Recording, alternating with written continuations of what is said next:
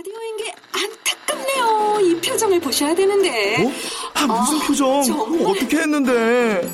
KBS 라디오 7개 채널에서 제공하는 최고급 정보들을 사진과 기사 그리고 영상으로 확인하실 수 있습니다. 읽는 라디오 KBS 라디오 홈페이지 라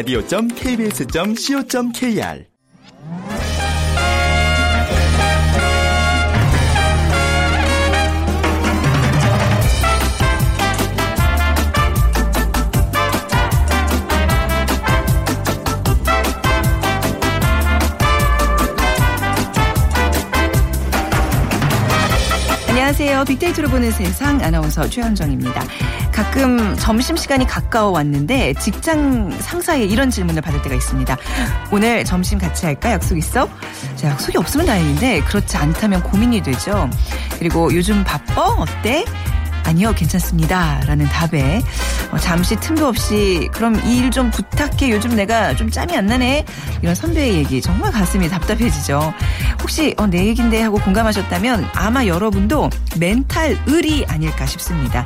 남들이 다 네라고 할 때 당당하게 자신의 의견 no 아니요 라고 답하지는 못하더라도 이것도 아니고 저것도 아닌 애매모호한 대답을 하고 혼자 전전긍긍 노심초사하면서 스트레스 받고 상처 받는 일 아, 일좀 없어야 될 텐데 말이죠. 잠시 후에 세상의 모든 빅데이터 시간에 멘탈 을이라는 키워드를 분석해 드리겠습니다. 그리고 빅데이터가 알려주는 2030한 트렌드 시간에는요. 외국어라는 키워드로 빅데이터 분석을 해드리죠.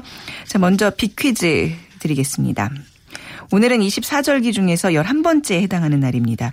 예로부터 이 시기가 장마철인데요. 호박이나 각종 채소가 어 채소를 이용한 계절 음식을 만들어서 입맛을 돋우기도 했고 특히 국수나 수제비 등 밀가루 음식을 즐겨 먹으며 여름 더위를 대비했습니다. 또 이런 속담도 있습니다. 모든 지나가는 행인도 달려든다. 7월 는모는 원님도 말에서 내려 심어주고 간다. 자, 이날이 넘으면 새 각시도 못 심는다. 보통 하지경에 모내기를 하기 때문에 이 절기까지 모내기를 하지 않았다면 아주 늦은 편이라서 남녀노소 할 것 없이 모두 힘을 합쳐 하루빨리 모내기를 끝내야 한다는 의미인데요. 자, 본격적인 더위가 시작된다는 작은 더위. 오늘 절기상 무슨 날일까요? 1번 입동, 2번 입주, 3번 소서, 4번 낙서. 예, 입동, 입주, 소서, 낙서 중에 고르셔서 저에게 문자 보내주세요. 저희가 어, KBS 일라디오 15일까지 일라디오 청취자 주간이거든요. 그래서 라디오와 함께하는 시원한 여름이라는 주제로 2주간 여러분과 함께하고 있습니다. 오늘 정답자 두 분 뽑아서 일라디오 로고가 인쇄된 라디오 그리고 3만 원 상당의 문화상품권 드리겠습니다. 자, 정답 아시는 분들은 휴대전화 문자 메시지 지역번호 없이 샵 9730이고요. 짧은 글은 50원, 긴 글은 100원의 정보 이용료가 부과됩니다.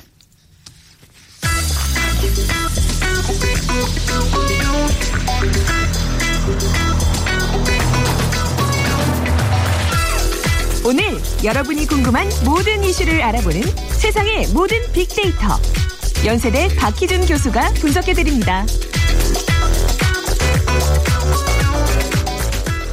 네, 연세대학교 정보산업공학과 박기준 교수 나오셨습니다. 안녕하세요. 네, 안녕하십니까. 네. 아, 오늘 멘탈 을이라는 얘기를 할 건데요. 그 예.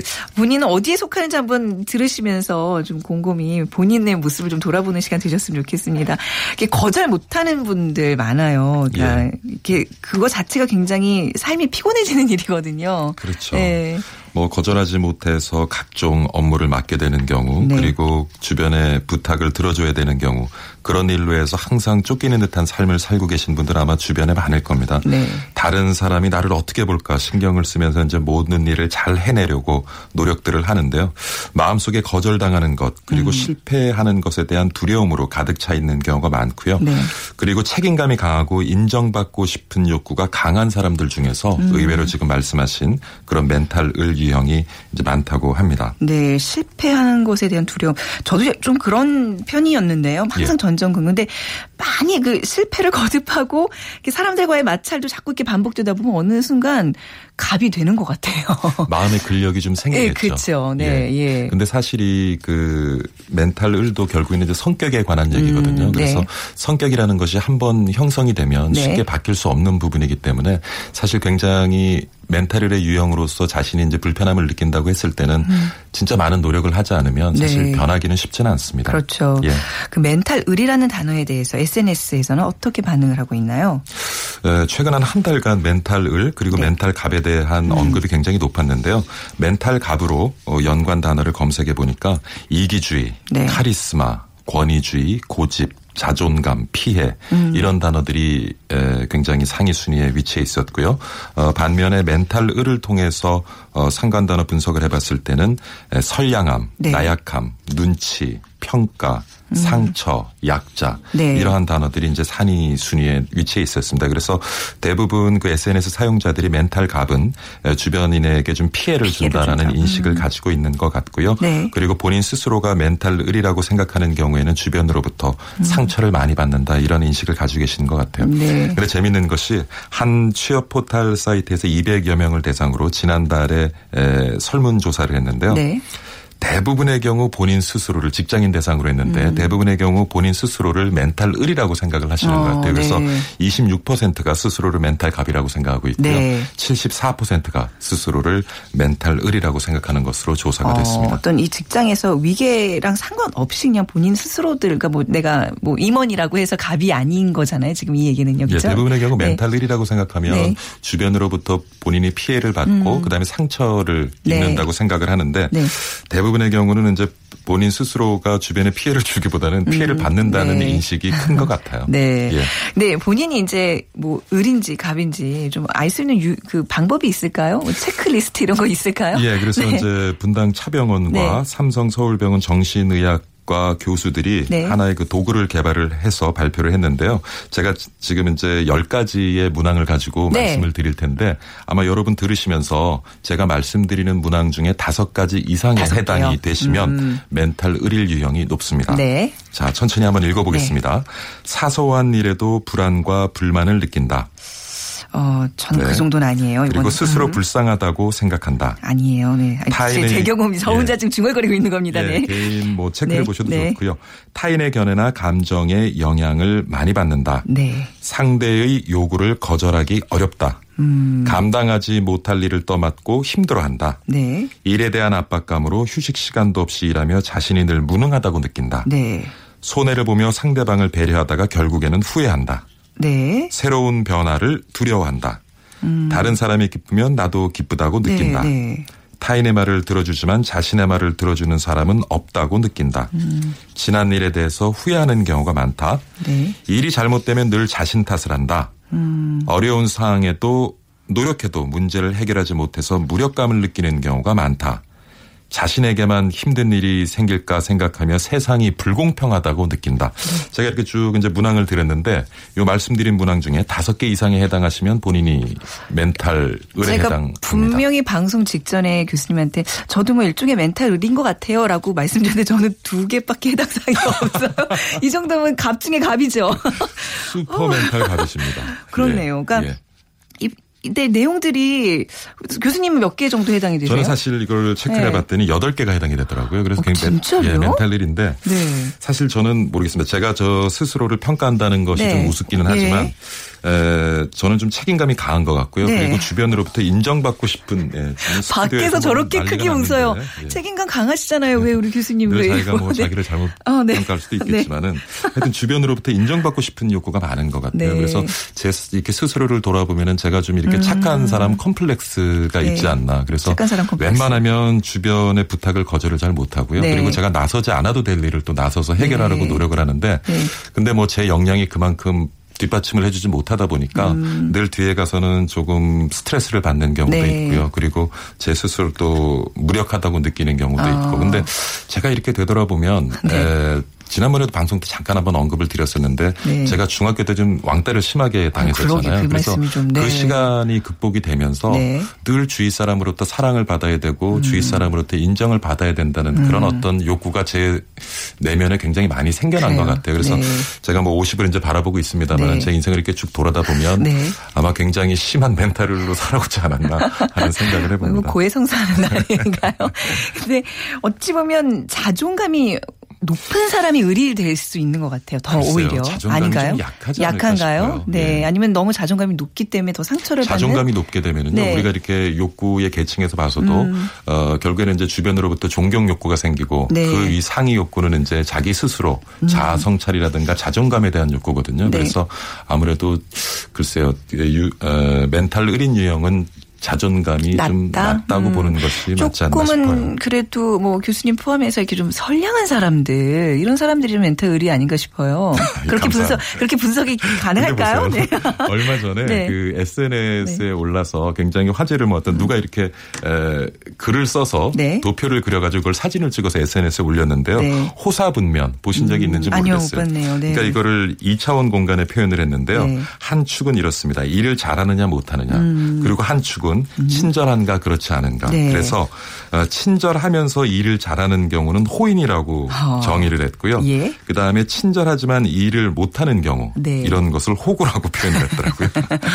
그 다음에 네. 이제 친절하지도 못하면서 일도 못해. 못하는 경우 뭐예요? 이런 경우는 호로자식. 어. 네. 그다음에 일은 잘하지만 친절하지 않은 경우는 호랭이로 이제 어. 표현을 했는데 네. 그래서 이것도 뭐 좀 표현은 격하긴 합니다만은 굉장히 재미있고 한편 일리 있는 네. 표현이 아닌가 싶기도 하고 음, 그래서 그러네. 에세이상에서 이 도표가 올라온 다음에 굉장히 많이 이제 에, 공유가 됐었고요. 네.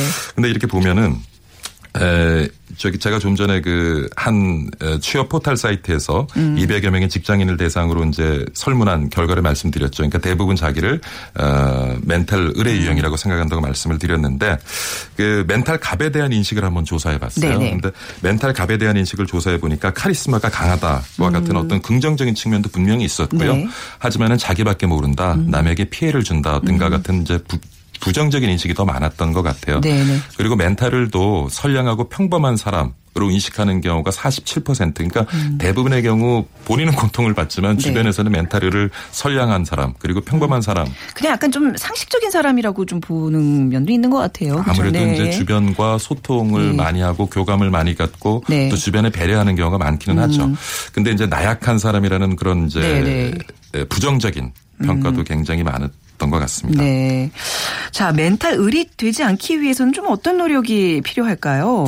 네. 일단 우리가 사실은 그 음. 환경과 늘 소통을 하면서 환경의 변화를 인식하고 거기에 맞게 스스로를 대응해 나가는 그런 능력은 굉장히 필요한데요. 음. 네. 감정적으로 너무 일희일비 하지는 말아야 되겠다는 생각을 해봤습니다. 음. 그리고 문제가 되는 것은 늘 이렇게 자신의 감정이라든가 자신의 의사를 에, 상대편이 기분 나쁘지 않도록 제대로 네. 음. 표현할 수 있는 그런 기술이 좀 약한 것 같아요. 그래서 어, 상대편이 때로는 들으면 불쾌할 수도 있는 내용이지만 네. 음. 그것이 필요하다면은 에, 그걸 적절히 표현하는 것이 좋겠고요.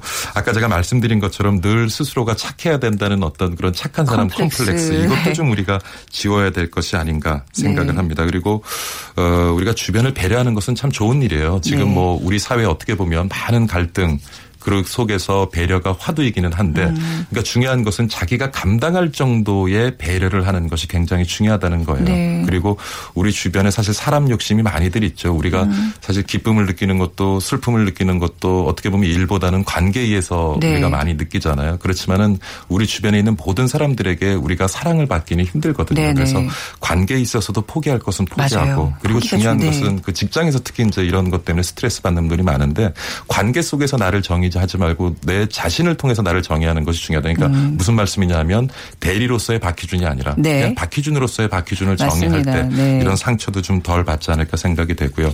또 하나 제가 하나 좀 중요한 네네. 말씀을 드리면 아까 어떤 말씀을 드렸냐면 이런 그 멘탈 갑, 멘탈 을도 결국에는 성격의 유형이거든요. 음. 근데 성격은 50%가 유전자에서 결정이 돼요. 네. 그리고 25%는 성장 환경에서 결정이 되고요. 나머지는 그러한 성격이 표현되는 그 상황적인 요인에 의해서 25%가 결정 지어집니다. 다시 말씀드리면 75%를 결국 부모로부터 물려받거나 네. 부모 품 안에서 교육받고 성장하는 과정에서 성격이 형성된다는 거예요. 음. 그렇다면 우리가 어떤 생각을 해봐야 되냐면 지금 이렇게 멘탈 의뢰 유형을 가지고 직장에서 스트레스 받고 사회 관계 속에서 스트레스 받는 많은 분들 본인도 힘들지만 네. 이것이 자칫 잘못하면은 뭐 굉장히 무서운 얘기기도 해요. 내 자신뿐만이 아니라 내 자식에게도 굉장히 영향을 줄수 음. 아, 있다는 그렇죠. 것을 네. 음. 염두에 두셔야 될 것 같아요. 그래서 우리가 자신 스스로만을 보면서 어떤 나쁜 습관, 잘못된 에, 소통하는 네. 태도 이런 거를 고치는 것도 중요하지만 이것을 어 내가 이렇게 잘못된 소통 방식을 통해서 늘 스트레스를 받고 상처를 받는 것 이것이 잘못하면 내 자식에게도 어. 전달될 수 있다라는 생각을 그러네요. 하면 어떻게 보면 굉장히 끔찍한 생각이잖아요. 그렇죠. 네. 그래서 아까 제가 말씀을 드렸습니다. 성격이라는 것도 사실 어느 정도 형성이 되면 20, 30대 지나면 잘 바뀌지 않아요. 네. 힘듭니다. 그렇지만은 우리가 노력을 하는 것은 굉장히 중요하다. 그래서 아, 앞서 네. 말씀드린 그 몇 가지를 좀 마음에 새기시고 네, 네. 그런 성격을 좀 바뀌어가는 노력하는 것도 필요할 것 같습니다. 자기 마음 그 통제하고 조절하는 게 세상에서 제일 어렵잖아요. 아까 힘들죠. 말씀하신 그 마음의 근력을 키우고 싶다. 근데 저도 이제 직장 생활하면서 주변을 보니까 예.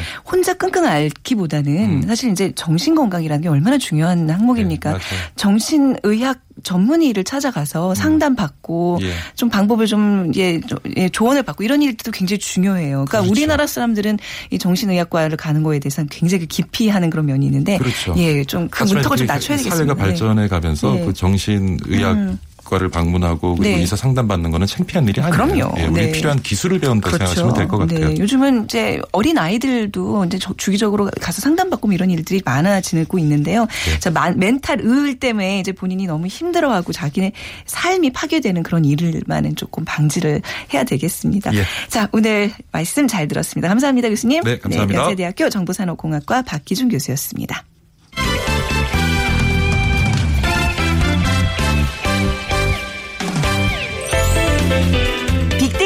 알려주는 2030 핫 트렌드. 빅커뮤니케이션 전민기 팀장이 분석해드립니다. 네, 오늘 2030 핫트렌드 빅커뮤니케이션 전민기 팀장 나오셨어요. 안녕하세요. 네, 반갑습니다. 전민기입니다. 자, 오늘 빅퀴즈 먼저 부탁드릴게요. 네, 오늘은 24절기 중에서 11번째 해당하는 날인데요. 네. 이런 속담이 있다고 합니다. 네. 음. 모는 지나가는 행인도 달려든다. 7월 늦모는 원님도 말에서 내려 심어주고 간다. 이날이 넘으면 새 각시도 음. 네, 이날 무슨 그렇죠. 날이길래? 하루빨리 모내기를 끝내야 된다는 네. 의미인데 본격적인 더위가 시작되는 다- 작은 더위. 오늘은 절기상 무엇일까요? 네. 1번 입동, 2번 입추, 3번 소서, 4번 낙서. 네, 낙서가 좀 걸리네요. 자, 휴대전화 문자 메시지 지역번호 없이 샵 9730으로 정답 보내주시기 바랍니다. 짧은 글은 50원, 긴 글은 100원의 정보 이용료가 부과됩니다. 자, 외국어라는 오늘 키워드예요. 네. 예. 참, 그 외국어 뭐 영어를 포함한 이제 외국어인데 우리나라만큼 이렇게 어우 이, 이 교육에 관심이 높은 나라도 없는 것 같아요. 그렇죠. 그렇죠? 외국어가 뭔가 좀 그리고 배우는 것 자체가 목표 의식이 너무나 뚜렷합니다. 그래서 예. 학생들은 취업을 위해서, 취업. 직장인들은 이직이나 승진을 위해서.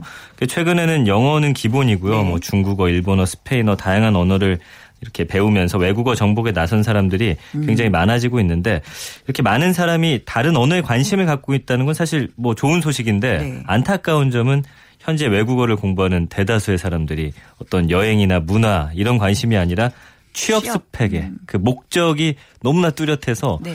재미없을 거 아니에요. 그렇죠. 억지로 해야 하는 공부이기 네, 때문에 네. 그래서 오늘 외국어에 대한 이야기 좀 나눠볼까 합니다. 저희는 왜 외국어가 뭐 취업 이전에 이제 입시와 연결이 돼 그렇죠. 있기 때문에 네. 뭐 외국어 뭐 하셨어요? 저는 이제 독일어 했고요, 러시아어 했고 오. 뭐 영어 했는데 그렇죠. 근데 다 뭐 대화 가능하세요? 대화는 영어는 이제 거의 초등학생 수준으로 이제 그 정도 합니다. 영문과 나왔는데도 불구하고 아? 네. 예, 다른 거는 사실 뭐 그러니까요. 네. 그렇게 열심히 많은 시간을 투자했는데 대화가 안 된다는 게 그게 사실 큰 문제입니다. 근데 아무튼 그렇죠. 아직까지도 그 외국어에 대한 음. 어떤 강박 그런 게 있는데 어떻게 보면 자기 개발을 좀 강요당하는 사회에 살고 있는 그런 현실을 반영하는 그렇죠. 것 같아요. 외국어. 부모에게 강요당하고 네. 학교에서 강요당하고 네. 음. 또 사회로부터 좀 강요를 당하고 있습니다. 자기 개발을 위해서 뭘 하고 있냐 이제 물어봤어요. 그랬더니 외국어 능력 향상이 30.1%로 가장 높았고 네. 자격증 취득, 뭐 직무 관련 지식 배양, 음. 책 읽기, 헬스, 재테크 공부, 노래 악기 배우기. 네. 그러니까 자기 개발 그 중에서도 이제 가장 많이 하는 게 외국어 공부입니다. 네. 그래서 우리나라 젊은이들 또 취업 하고 있는 그런 직장인들도 외국어에 늪에서 지금 헤어나오지 못하고 있는 그런 실정이죠. 네. 아니 어떻게 뭐 외국어 이제 시험 같은 건 잘 봐서 입시에 네. 성공했고 취업까지 했습니다만 이게 뭐 학교 다닐 때 일, 일어도 배우고 저도 도고했거든요. 근데 정작 일본 가서 마음껏 대화가 안 되고 그렇죠. 독일어 가서는 물 한 컵 못 시켜 먹는 그런 현실. 근데 외국인들은 다른 나라 문화가 궁금해서 외국어를 배우는 경우가 많다 그래요. 왜 요즘 외국 사람들 우리나라 와서 한국어 구사 잘하잖아요. 그뭐 그분들이 뭐 입 시로 배웠겠어요. 그냥 정말 호기심에서 시작한 걸 텐데 말이죠. 그 네. 시작하는 경우 다른 나라는 보면 이제 우리나라 가수를 좋아하던데. 네네, 그렇죠. 그리고 또 드라마에 드라마. 빠져가지고 그렇게 이제 뭔가 자발적으로 본인이 원해서 시작을 하잖아요. 음. 네. 음. 근데 우리는 그렇지가 않습니다. 이 보니까 취업 및 이직을 위해서가 38.3%고요. 물론 실제로 외국어 능력에 따라서 월급이 많게는 60만 원 더 받는다는 음. 그런 조사도 있긴 해요. 하지만 어, 뭔가 억지스럽죠. 네. 그리고 해당 국가 문화에 관심이 있어서가 이제 26.9%. 그 이외에 이제 해외 여행 중에 소통을 하기 위해서 업무 수행, 네. 외국인 친구 사귀기가 있는데 결론적으로 말씀드리면은 한 40% 되는 사람들은 음. 취업이나 이직 때문에 지금 외국어를 배운다는 거죠. 음. 그렇게 되면은 어떤 다른 나라에 대한 어떤 문화의 이해라든지 이런 것보다는 그냥 진짜 취업을 위해서 네, 네. 예, 뭔가 돈을 더 받기 위해서 어. 이게 참 안타까운 현실이죠. 슬프기도 하고요. 음, 그게 이제 순서가 좀 바뀌면 더 해- 삶이 행복해지는 거예요. 그러니까 맞아요. 예, 정말 네. 친구 때문에 뭐, 어, 뭐 외국 드라마 보다가 배우기 시작했는데 어, 뭐 굉장히 능숙하게 됐어요 그 외국어. 근데 음. 이제 나중에 그게 취업에 도움이 되고 이런 식으로 좀더 변해가야 되는데 맞습니다.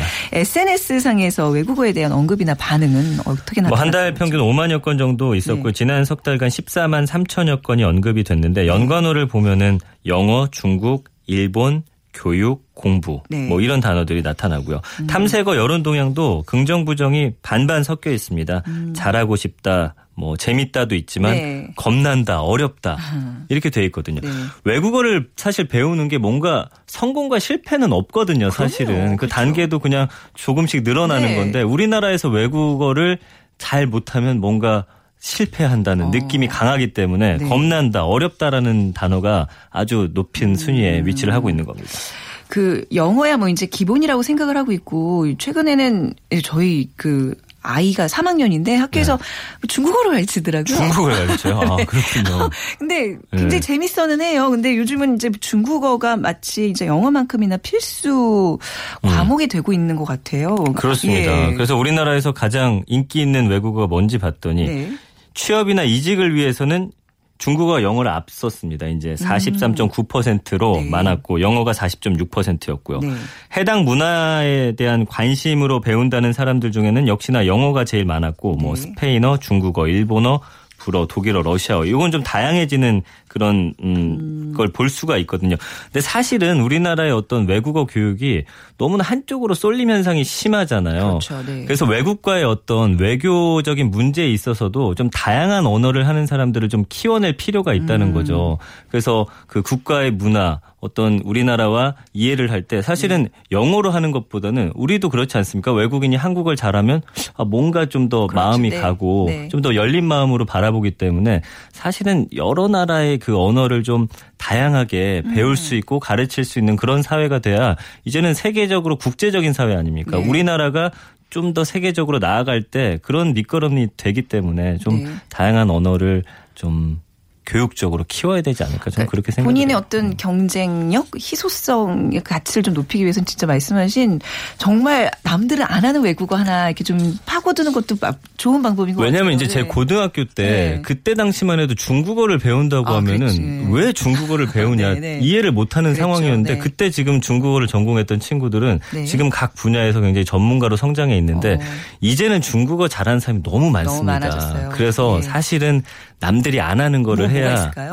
남들이 안좀 하는 안 거 떠오르죠. 예, 그, 그 뭔가 이렇게. 세계 경제의 흐름과도 네. 좀 이렇게 맥이 좀 닿아야 돼요. 뭐 혼자 그렇죠. 좀 이상한 나라 언어를 열심히 한들 나중에 쓸모가 없어지는 경우도 있거든요. 근데 살다 보니까 그런 게 자연스럽게 이루어져야지 뭔가 네. 음, 맞아요. 목적 의식을 갖고 하면은 또 잘 안 풀리니까 그냥 진짜 흥미를 갖고 맞습니다. 다른 언어를 좀 배우다 보면 그렇죠. 어떤 사회의 어떤 그런 지- 흐름과 잘 네. 맞아 떨어지면 또 그 분야의 어. 굉장한 전문가가 될수 있는 저는 거죠. 이제 이웃집 네. 차이스라는 프로그램에 다양한 이제 외국인들이 나와서 외국어를 이제 쓰잖아요. 네. 근데 가끔 통역이 필요한데 정말 우리나라에 무슨 뭐 러시아뿐만 아니라 뭐 방글라데시요 이런 거 음. 하는 젊은 친구들이 굉장히 많더라고요. 아, 그래서 그래요? 굉장히 반가운 마, 마음이 좀 음, 들었었는데 네네. 외국어 공부가 주는 장점이 또 있잖아요. 장점 좀 알려주세요. 첫째로 네. 건강에 좋다고 합니다. 네? 건강에요? 예, 펜실베니아 주립학교 연구 결과를 보니까 네. 두개 이상 언어를 구사하는 사람일수록 치매에 안 걸리고 네. 여러 가지 일을 한꺼번에 할 수 있는 멀티태스킹 능력이 더 발전한다는 거죠. 네. 또 캐나다 토론토 요크 대학교에서 치매 환자 211명을 대상으로 이제 외국어와 모국어 사용이 치매와 어떤 관계가 있는지 조사를 했더니 음. 역시나 2개 국어, 2개 국어를 구사하는 사람들은 한 가지 언어만 사용하는 사람보다 평균 4.3년에서 5년 가까이 치매가 늦게 발병하는 걸로 나타났거든요. 네. 또 뇌졸중 환자 가운데에서도 2개 국어를 할 경우 뇌졸중이 생길 확률이 확 줄어든다고 합니다. 그래요. 네. 건강에 좋다. 어, 그럼 또 어떤 장점이 있을까요? 인지 능력이 또 향상이 됩니다. 네. 그래서 2012년 스웨덴에서는 흥미로운 실험을 진행을 했는데 두 개 그룹 학생이 각각 외국어 학습과 의학 과학 공부를 하게 했어요. 그리고서 학습 전후 3개월로 나눠 가지고 학생들의 MRI 사진을 찍어 봤더니 네. 뇌 구조를 이제 변화를 살펴본 겁니다. 그 결과를 봤더니 의학과 과학을 공부한 뇌가 발달을 했을 거라고 사람들이 예상을 했는데 그렇지 않고 외국어 공부를 한 사람들의 그 뇌 구조 변화가 네. 많이 감지가 됐어요. 그래서 외국어를 많이 공부할수록 뇌 발달 어떤 해마 부분인데 네. 해마가 이제 우리 지식을 습득하고 이렇게 탐색하는 데 사용하는 부분인데 여기에 대한 게 아주 급속도로 발전하는 거를 볼 수가 있었죠. 그래서 네. 외국어를 공부하면 뇌 인지 능력도 향상이 되는 겁니다. 결국 또 이런 장점들이 또 잘못 부각이 되면 또 부모님들이 아이들한테 외국어를 너무 더 강요시키는. 강요하면 안 돼. 자발적으로 해야 된다는? 전제를 제가 어, 깔겠습니다. 그러니까 좀 재밌게 할 수 있는 방법, 외국어 습득 뭐가 있을까요? 그 외국인들이 한류를 통해서 우리 언어를 접하는 걸 보면 사실 네. 답은 거기에 있거든요. 뭐 요즘엔 여러 가지 휴대폰 앱들이 많습니다. 그래서 네. 외국 영화라든지 드라마를 재미있게 보면서 음. 어 그렇게 자연스럽게 자신의 관심 분야를 찾아가지고 어, 할 수 있는 앱들이 굉장히 많으니까 일단 앱으로 한번 찾아보시고요. 네. 저 대학교 때는 사실 프렌즈 있잖아요. 그걸 아, 보면서 맞아요, 맞아요. 네, 거의 네. 외우다시피 영어 공부를 했어요. 네, 네. 그때는 그때 배웠던 그런 것들은 표현들 이제 표현들은 거에. 굉장히 평소에도 이제 활용을 잘 됐는데 네. 그러니까 재밌게 하셔야 됩니다. 그리고 네. 요즘에는 팟캐스트도 많이 있고요. 인터넷 강의, 전화 통화하시는 분들 저 많이 옛날에 있습니다. 했는데요. 네. 전화 통화 그 오는 시간만 되면 정말 가슴이 콩닥콩닥 막 너무 스트레스입니다. 네. 부담스럽죠. 그래서 그것도 사실 전화 통화 하시는데 네. 준비를 해야 그게 늘지 매일 그냥 전화만 받는다고 해서 느는 음. 네. 게 아닌데 그냥 그걸로 또 위안 삼는 분들 계시더라고. 네. 역시나 그리고 학원에 많이 가시죠. 학원 뭐 가장 네. 정통적인 방법. 요즘 젊은이들은 네. 이태원에 가서 어. 직접 외국인들 사깁니다. 네. 술 마시면서 맥주 마시면서 네. 옆에 있는 외국인 친구한테 말 건네가지고 어, 용감하다. 서로 번호도 네. 주고 받으면서 네. 그렇게 해서 자연스럽게 습득하는 친구들이 어. 영어 좀 빨리 느는 걸 봤거든요. 맞아요. 그러니까 네. 사실 요즘엔 세상이 워낙 네. 뭐든 하려는 마음만 있으면 방법은 네. 무궁무진하잖아요. 그러니까 재밌는 방법 찾아서 어. 나한테 맞는 방법을 찾아서 하는 게 가장 좋지 않을까 싶습니다. 부딪혀야 돼요. 앞서 우리가 말씀드린 그 멘탈 의뢰 사고로는 절대 외국어를 배울 수가 없어요. 그러니까 이게, 그렇습니다. 이게 문법상 맞나? 틀리면 어떡하지? 내가 이 얘기를 해서 저 사람이 기분 나쁘면 어떡하지? 음. 못 알아들으면 어떡하지? 이런 생각을 하지 말고 용감하게 무조건 지르고 봐야 되는데 말이죠. 그럼요. 근데 저는 약간 이 외국어 뭐 열심히 배우는 게 뭐 건강에도 좋고 인지 능력에도 좋고 다 하는데 언젠가는 이게 또 통역기라는 게 요즘 뭐또 생겨서 외국어가 전혀 이렇게 부담이 안 되는 세상이 오지 않을까? 이미 시작이 됐고요. 제가 간절히 지금 기다리고 있고요. 제 네. 와이프가 뭔가 외국어 학원을 끊는다고 하길래 네. 3년만 기다려라. 어, 어, 3년 이제는? 공부할 필요가 없다. 네. 뭔가 귀에 이어폰 하나만 끼면은 그쵸. 외국인과 자유롭게 이야기를 할 수 있을 거다 이야기를 했었는데 진짜 이런 회사가 있습니다. Waverly Labs라는 회사인데 네. 통역이라는 분야에 아주 집중을 하고 있어요. 그래서 네. 이 여기서 아까 말씀드린 대로 네. in-ear device라고 해가지고 어, 귀에 꽂는. 그렇죠. 양쪽이 이제 하나씩 끼면은 서로 이제 통역을 네. 본인들의 언어로 해주는 겁니다. 그래서 이 업체 그 대표가 사실은 프랑스 여성을 좋아했나 봐요. 그래서 아. 프랑스 여성과 좀 자유롭게 이야기를 네. 하고 싶다 보니까 이거를 이제 개발을 해가지고 영어와 프랑스어가 자유롭게 소통되는 네. 실제로 지금 어 개발이 돼서 이게 올해 한 9월이면 시판년 제품이 나온다고 하거든요. 네. 영어, 프랑스어, 스페인어, 이탈리아 이렇게 네 가지로 네, 총 가격은 250달러 정도로 해서 나온다고 합니다. 어, 아니, 그 이게 만약에 내가 정말 외국어에 재능이 없다. 너무 스트레스 받지 마시고요. 음. 이런 기계 도움을 받으시고 조금 그래도 관심이 있으신 분들 아까 얘기 들어보니까 치매에 좋고 네. 뭐 뇌졸중에 좋고 이런 거는 좀 새겨서 한번 지금이라도 그냥 취미 삼아 다른 외국어 이렇게 한 번씩 공부하는 것도 좋은 방법인 것 같네요. 그렇습니다. 네. 자, 오늘 2030 핫트렌드 외국어에 대한 이야기 나눠봤습니다. 오늘 말씀 감사합니다. 고맙습니다. 네, 비커뮤니케이션 전민기 팀장이었습니다. 자, 오늘 소 서입니다. 네, 작은 더위 정답 맞춰주신 분들 중에서 0795님, 네, 다행히 부모님께서 모내기 다 하셨다고 합니다. 오늘 점심시간은 한결 마음이 가볍고 맛있을 것 같아요. 하셨어요. 문화상품권 보내드리겠습니다. 그리고 5005님, 다음 주에 고관절 수술차 입원하시는 어머니께서 아, 이 프로 아주 좋아하신다고요. 감사해요. 식탁 위에 항상 라디오로 듣고 계신다고 하셨는데요. 자, 수술 잘 되셔서 건강하게 다시 라디오 들으시는 모습 저도 함께 기원하겠습니다. 라디오 보내드리도록 할게요. 자, 빅데이터로 보는 세상 마무리하겠습니다. 내일 오전 11시 10분에 다시 찾아오겠습니다. 지금까지 아나운서 최원정이었어요. 고맙습니다.